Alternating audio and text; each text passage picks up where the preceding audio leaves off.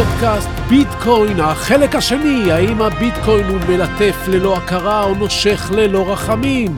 פודקאסט בורסה והשקעות הראשון של המשקיעים בישראל.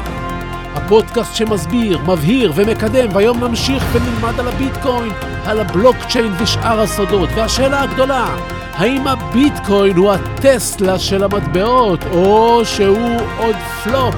ואת זה אנחנו ננסה ללמוד בפודקאסט היום, אז תאכינו מקום במוח, תאכינו מקום בכיס, כי אנחנו מיד מתחילים.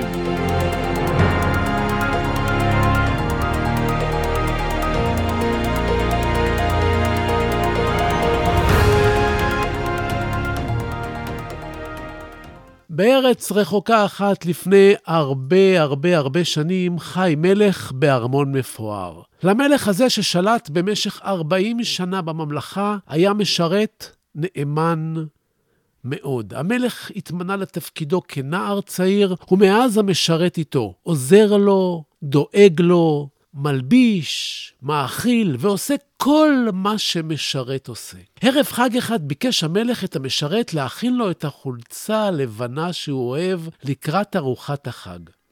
הוא אמר לו להביא אותה אליו בשעה שמונה בערב, וביחד עם החולצה להביא לו כוס וויסקי משובח כמו שהוא אוהב, כדי שיגיע לארוחה במצב רוח הראוי. הוא רצה להכין את עצמו. המשרת הכין את החולצה, הוא גייהץ אותה, תלה אותה על קוליו, מזג כוס וויסקי שהמלך מאוד אוהב, וניגש לחדרו של המלך.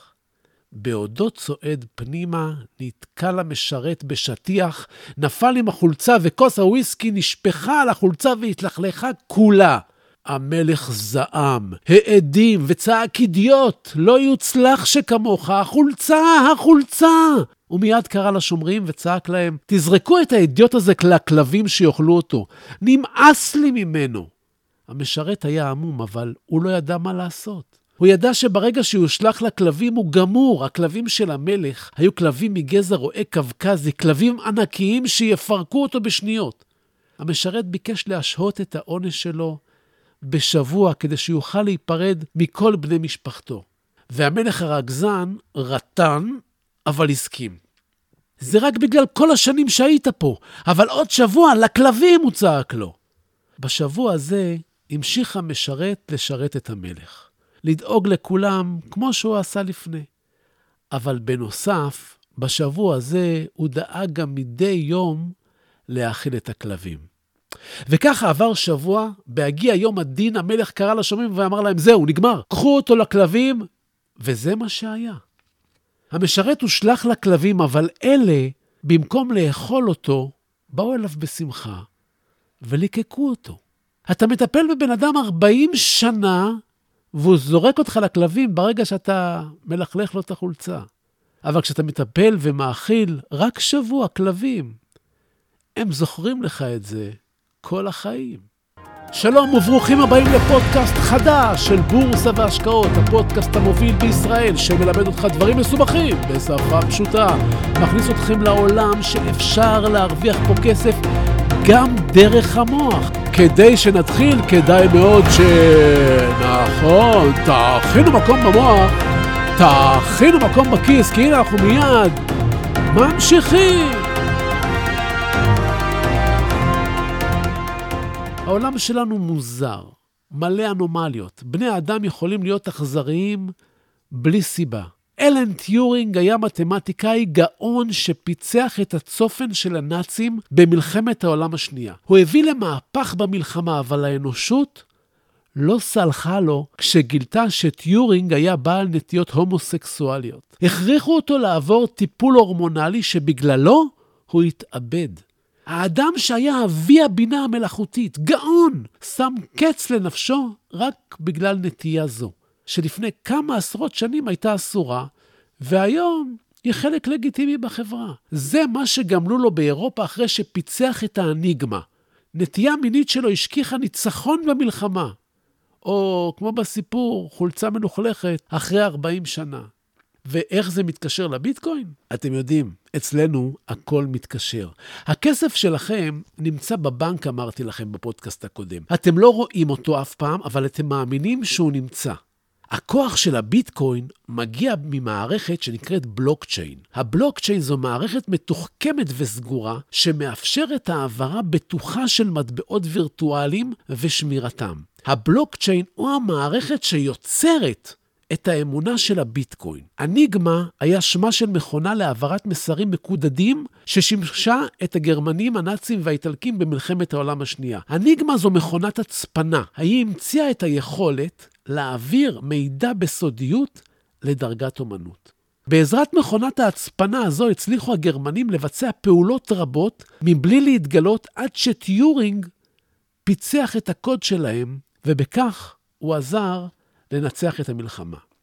האניגמה של ימינו היא מערכת הבלוקצ'יין, מערכת שהופכת את השקיפות והאמינות של העברת הנתונים של הביטקוין ברשת למערכת שאינה מאפשרת כמעט טעות ורמייה. מערכת אמינה, הלב הפועם של הביטקוין, מערכת שמאפשרת לנו להעביר ביטקוין מאחד לשני בצורה בטוחה מאוד, כפי שכמעט לא הייתה כאן מעולם. גאון הסטושי נקמוטו הזה. הבלוקצ'יין עשה למטבע הווירטואלי בדיוק מה ששירות התשלומים של פייפל עשה לאי-ביי ולמסחר ברשת. עד שפייפל החל לפעול, המחירות ברשת היו מאוד קטנות. הציבור פחד מנוכלים, מחשיפת כרטיס האשראי ברשת, מהחדשנות, וכל אלה גרמו רק לאמיצים לבצע פעולות קנייה ומחירת דרך האינטרנט. זה לא היה לפני הרבה זמן. עשר, חמש עשרה שנה, זה הכל. אבל כשנכנס הפייפל לעבודה, הוא מוסס את הפחדים, ולצרכן נשארו יתרונות המסחר ברשת ללא החששות שליוו אותו עד כה. לתת את המספר של הכרטיס אשראי לכל סיני ברשת. מהנקודה הזו התפתח המסחר ללא הכר, והוא ממשיך להתרחב כל העת, כמו שאתם מכירים אותו. הבלוקצ'יין כאמור הוא הכוח המניע של הביטקוין ושל שאר המטבעות הווירטואליות. מכונת אמון, לא פחות ולא יותר, בשם הזה כינה אותו השבועון האקונומיסט את הבלוקצ'יין. הבלוקצ'יין הוא ספר חשבונות שמכיל את כל ההיסטוריה של העברות הכספים. הכל זמין ושקוף לכל המחשבים ברשת של המשתמשים בביטקוין. כל העברה של כסף נחשבת כבלוק, וכל בלוק, תחשבו, הוא כמו קרון בשרשרת קרונות של רכבת. כל קרון מצטרף לפי הסדר הכרונולוגי לסוף התור והופך להיות חלק בלתי נפרד מרכבת ארוכה של בלוקים. שרשרת בלוקים כזו היא תעודת הזהות של המטבע. בשרשרת הזו מתועדות, כמו שסיפרתי לכם, כל הפעולות, מיום קריאת הביטקוין ועד לרגע זה. כל בלוק וכל שרשרת של בלוקים מקושרים ביניהם בנוסחאות שנועלות כל אפשרות לשינוי או פריצה. די בנתון אחד שישתנה, ותוצאות החישוב ידחו את הפעולה. די בשינוי של אות אחת, של מספר אחד, כדי למנוע אי הסכמה של המשתמשים ברשת לביצוע פעולה. הרכבת לא יכולה לנוע בלי אחד הקרונות שלה, אז אם נעשה בו שינוי, אי אפשר. זה הכוח של הביטקוין, האמינות. הכל חייב להיות מדויק ומקורי, והכל פתוח לעיני כל מלבד הפרטים האישיים. הפרטים האישיים של המשתמשים הם לא גלויים.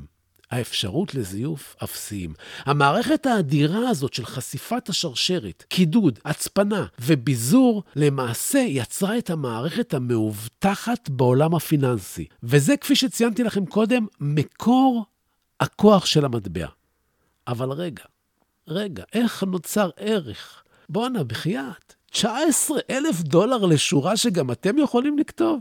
אז אחרי שרוב האנשים נחשפים לביטקוין, הם טועים מה בעצם נותן לביטקוין את ערכו. איך קוד של כמה עשרות תווים הופך להיות בעל ערך? הנדירות שלו היא פקטור משמעותי בתחום. אין ממנו הרבה. כמו שמהזהב אין הרבה, זה דבר ראשון. לביטקוין יש גבול למטבעות שיכולים להיווצר. יכולים להיווצר רק עשרים ואחד מיליון מטבעות עד שנת אלפיים וארבעים. זו הדרך שהתווה סטושי נקמוטו. מטבעות חדשים נוצרים כאמור כשקוראים, פותרים בלוק חדש ומתוגמלים עבור עבודתם באמצעות מטבעות חדשים, זה שכר הקריאה. כשסטושי נקמוטו המציא את הבלוקצ'יין על ידי השילוב של חשבונות מפוזרים ועקרונות שהוכחו שעובדים, הוא יצר מהפכה בדמות של מטבע שניתן לעבוד איתו בקלות ובפשטות. כל אחד יכול להעביר וירטואלית איזו כמות של כסף שירצה, בכל רגע נתון. הכל מהארנק הווירטואלי שלך, בטלפון ובמחשב, מכל מקום לכל מקום. יש כאן משהו חדש, שאת הערך שלו לא ניתן כמעט למדוד, כי הוא לא היה קיים עד כה. היכולת המופלאה הזו, להעביר כסף וערך באינטרנט באותה קלות של שליחת מייל, היא נקודת הפריצה. הכל מתבצע בכל שעה, בכל כמות, בכל מקום, בלי פיקוח. ויש לזה השלכות מרחיקות לכת. ערכו של הביטקוין מושפע מדברים רבים. זו למעשה משוואה עם הרבה נתונים שביחד יוצרים את הערך שלו. כמו למשל העובדה שהביטקוין יכול להישלח כאמור לכל מקום בעולם תמורת מחיר פעוט. משהו בדרך כלל סביב השקל, מה שפותח אפשרויות אדירות לתשלום מהיר. עוד מציע הביטקוין את האפשרות לאנונימיות מוחלטת, עבור מטרות ושירותים שאינך רוצה לחשוף בפני חברות האשראי שלך, או מי שמחטט לך בדואר, או בחשבון הבנק. זה כולל דברים חוקיים, או שירותים שהם לא חוקיים. הביטקוין גורם לתשלומים שלך להיות אנונימיים לחלוטין. לאנונימיות יש עבור הרבה אנשים ערך אדיר. תחשבו על העברות כספים, למטרות טרור, הלבנות כספים שמקורם בפשע, אנשים שרוצים להחביא כספים, וכל דבר שאסור, היום בעזרת הביטקוין אפשר. הביטקוין נותן פתרונות חדשים גם לכל אלה שבעבר היו מחביאים כסף בחביות בג'ונגלים. למעשה גם בנקים יכולים היום להעביר כסף בצורה דיגיטלית, נכון? אבל ההבדל בין הצורך לבקש רשות ולא לבקש רשות הוא לא דבר פעוט. בשימוש בביטקוין כל משתמש יכול לשלוח כל כמות של כסף לכל עסק או אדם פרטי בעולם, עם הארנק הווירטואלי שלו, בכל שעה וללא הגבלות. היום המגבלה על העברת כסף כל כך גדולה, שאם אתה למשל רוצה למשוך מהבנק, מחשבון הבנק שלך עשרים אלף שקלים במזומן, כסף שנמצא בחשבון שהוא שלך,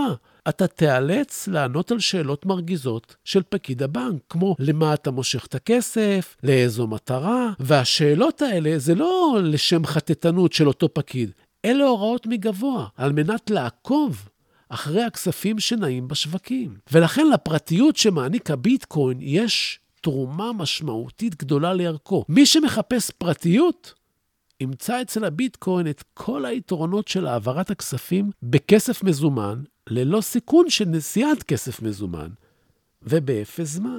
הביטקוין למעשה מייתר את הצורך להמיר מטבעות. במסחר בין אנשים ממדינות שונות יש לנושא משמעות רבה וחשובה. אם לצורך העניין אני מבקש לרכוש ציוד אלקטרוני מספק בהודו, אני לא צריך להמיר את השקלים לדולרים ולהעביר לספק ההודי כדי שיאמיר את הדולרים לרופי.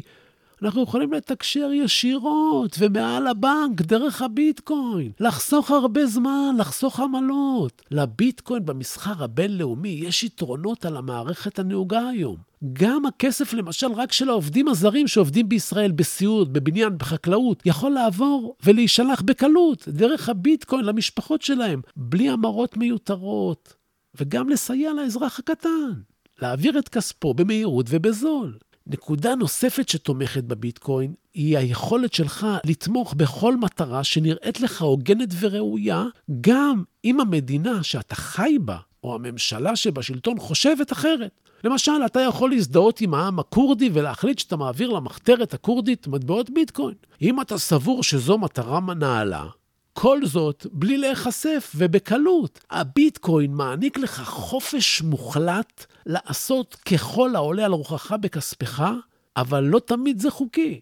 הביטקוין למעשה משנה ומשבש את המגבלות של השימוש בכסף שהמדינות והרשויות קבעו לאורך השנים, אבל לא הכל ורוד. הביטקוין יש לו גם כמה נקודות שהן לא לטובתו. הביטקוין לא נחשב מטבע רשמי של מדינה כלשהי. על כן, הוא לא מגובה באף מטבע של אף מדינה. הוא גם לא מגובה על, על ידי מוצר כמו יהלומים או זהב או נפט. כלומר, אם הביטקוין מתרסק והוא יתרסק לא פעם, אתה נשאר עם שורת תווים במחשב. למעשה, ערך הביטקוין לא קשור רשמית לשום דבר או לאף אחד. הוא נמצא בעולם משלו. ערכו נקבע על ידי השוק ללא חוקים או עמדה רשמית, וזאת בניגוד למטבעות רשמיים או לסחורות. לביטקוין אין ערך מהותי. אם השוק מחליט שהוא לא רוצה לשלם על הביטקוין, הביטקוין יאבד מערכו. בדומה למטבע של מדינה נכשלת, או לאחר אסון טבע, או מלחמה. למשל, אחרי הקורונה, או בזמן הקורונה, הביטקוין קרס ל-חמשת אלפים דולר. כל ביטקוין שיהיה לך, יישמר את ערכו רק כל עוד יהיה ביקוש בשוק. במידה ולא יהיה ביקוש, יאבד ערכו. לא תוכל לסחור בו, או לשלם באמצעותו.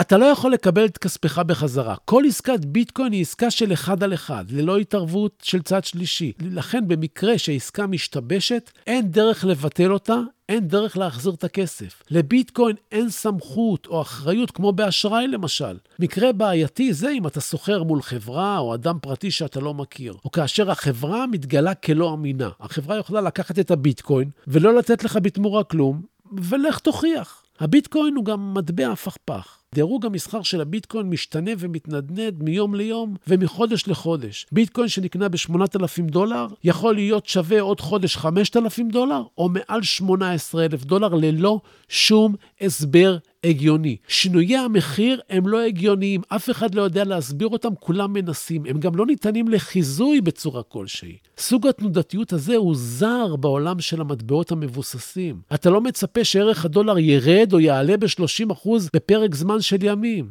אבל בעולם הביטקוין זה יכול לקרות. התנודתיות הזאת היא מלחיצה אנשים רבים, הסוחרים.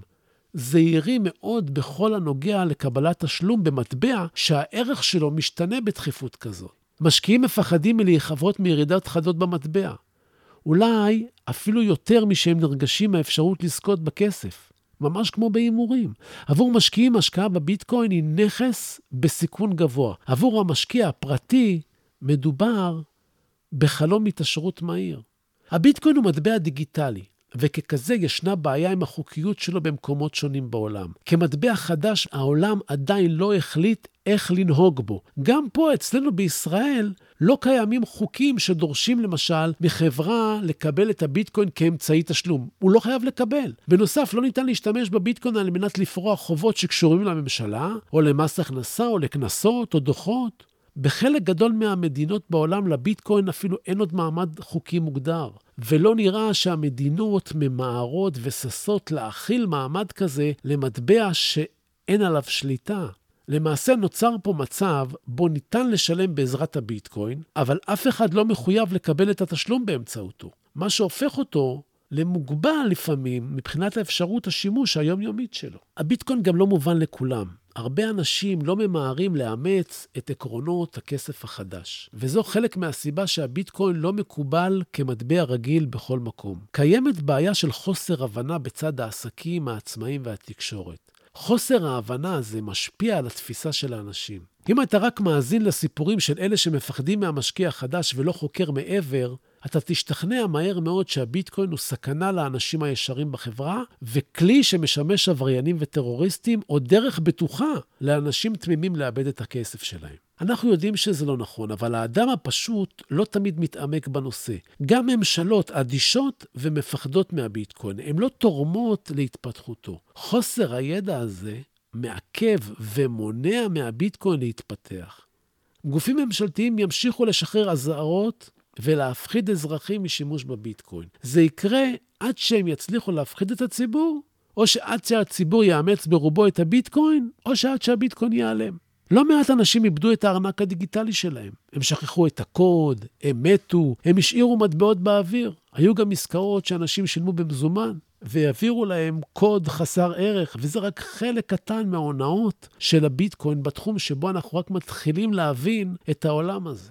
תחשבו על שטר של חמישים שקלים שאתם מקבלים. לפעמים הוא מזויף וקשה לכם להבחין, אז איך תבחינו בשורת הקוד של הביטקוין? אז השאלה הגדולה היא לאן המטבע הזה יתגלגל.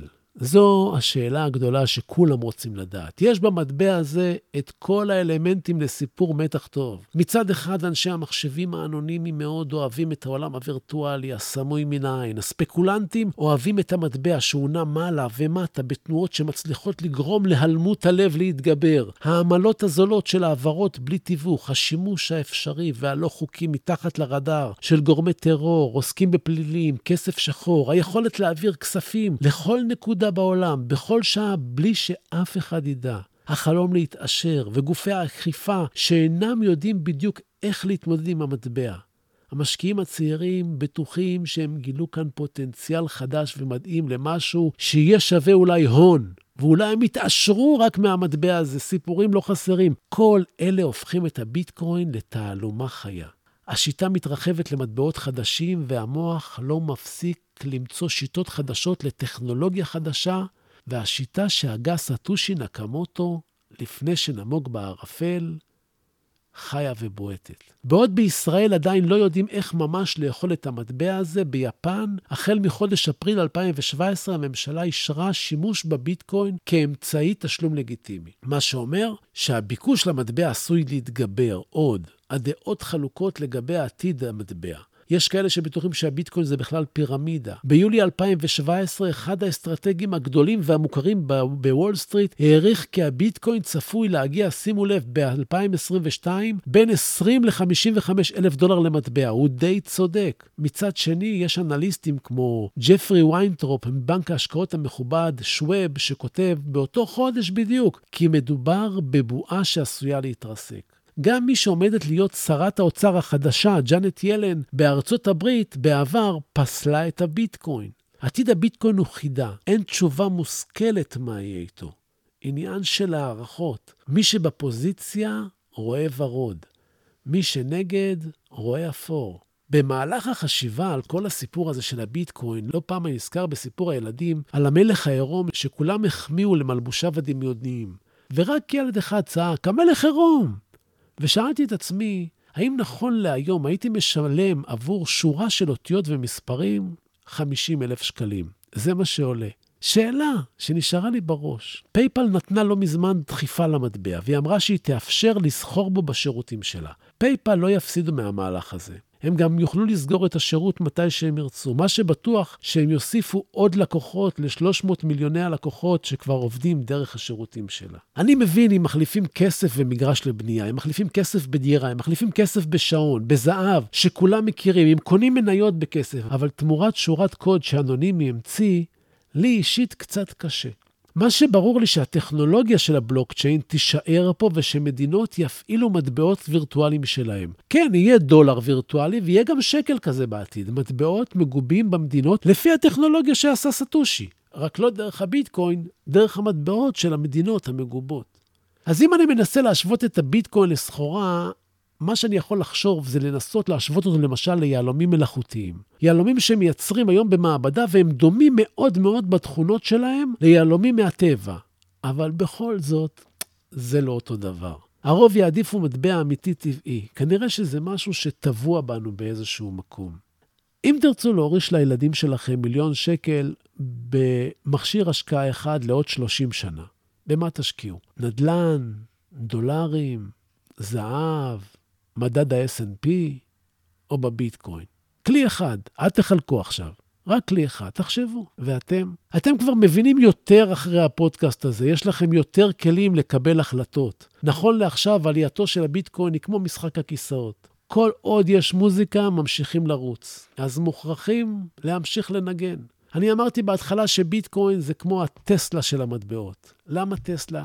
טסלה היא מניית חלום, חברה שמייצרת רכב חשמלי של גאון בשם אילון מאסק, שהיא עולה היום, המניה שלה שווה הרבה יותר מהערך הכלכלי, אבל יש פה חלום. גם השורה הזאת של הביטקוין, אותו קוד ארוך שהיום שווה תשע עשרה אלף דולר, הוא חלום. אולי הוא יהיה טסלה. מה תהיה טסלה? את זה נדע רק בעתיד. אז תפתחו את החשיבה העצמאית, הכל לפניכם. ועכשיו, לפינת הטיפים שלנו.